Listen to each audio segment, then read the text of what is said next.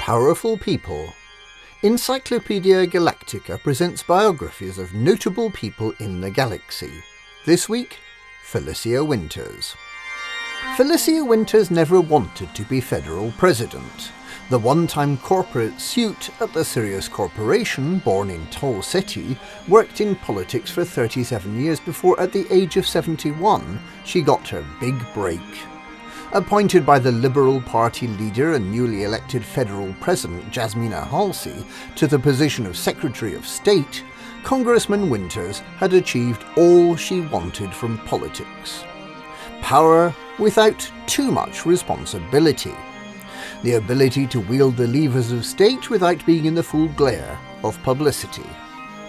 Her close friend, Nigel Smeaton, was vice president, and although she may not have privately agreed with President Halsey's belligerence, in public at least, she was willing to stand shoulder to shoulder with a president who declared Onionhead illegal and then immediately undertook a campaign of firebombing Onionhead plantations from low orbit. A president who sanctioned the infamous Battle for Loo and who then ordered her navy to fire upon ships loaded with refugees. A president who vanished suddenly with the presidential flight Starship one on the twenty-sixth of May thirty-three oh one. Oh, the president vanished. But that's what vice presidents are for, right? Well, yes. But Vice President Nigel Smeaton was unfortunately unable to step in to Halsey's now missing shoes, as he was a bit busy being dead, having drowned mysteriously four months earlier, allegedly as a consequence of asking awkward questions about the disappearance of the Highliner Antares during its maiden voyage in thirty-two fifty-one, something that had been a huge embarrassment for the Sirius Corporation. So, the Vice President died because he asked awkward questions about the disappearance of a spaceship, and the President vanished because of the disappearance of a spaceship. Is that a coincidence? In any case, it left Felicia Winters as the next available candidate to become President. The day after Starship one vanished, Felicia Winters became the unwilling acting President of the Federation.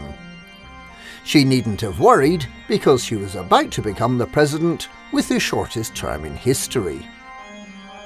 On the twenty-seventh of May, her first day in office, Winters addressed Congress and the people of the Federation, attempting to quell the rumours. It was not terrorists, it was not aliens, it was not a conspiracy, and there had been no cover-up. Her words were not enough.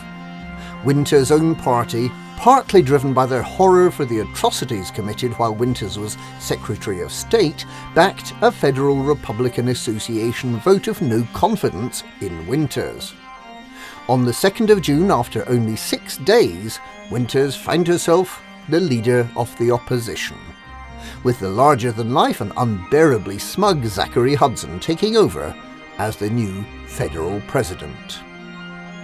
It was felt at the time that it might take some years for Winters, who chose not to stand aside, to rebuild the Liberal Party as a credible challenger to take back power.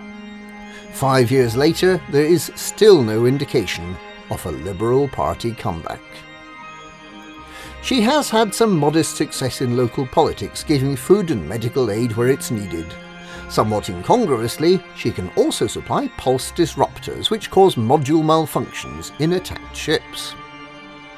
Winters has made only occasional public statements. In thirty-three oh two, she rejected claims that the destruction of Starship one was the result of imperial sabotage, and she called for greater trust between the superpowers. In thirty-three oh four, she again spoke up for cooperation between Federation and Empire, this time as a united front against the Thargoid threat. She spoke scathingly of utopian Prana Vantel's plans to create a database of human knowledge and consciousness as a record of humanity in case it was wiped out by the Thargoids. And she backed a feasibility study into creating autonomous artificial intelligence weaponry to fight the Thargoids, the so-called Bulwark Project. Winters' most recent notable act at the very end of thirty-three oh four was to appoint matriarch of the Rochester family, Isolde Rochester, to be her deputy in the Liberal Party several months after Rochester's son Jordan had called off his wedding to Imperial Princess Aisling Duval as a consequence of Duval's infidelity. The wedding may have been planned by Winters and the Liberal Party as a political device to bring Federation and Empire closer together. If that was the intention, it failed dramatically. Little has been heard of Winters ever since. Tune in next week for another of the galaxy's powerful people.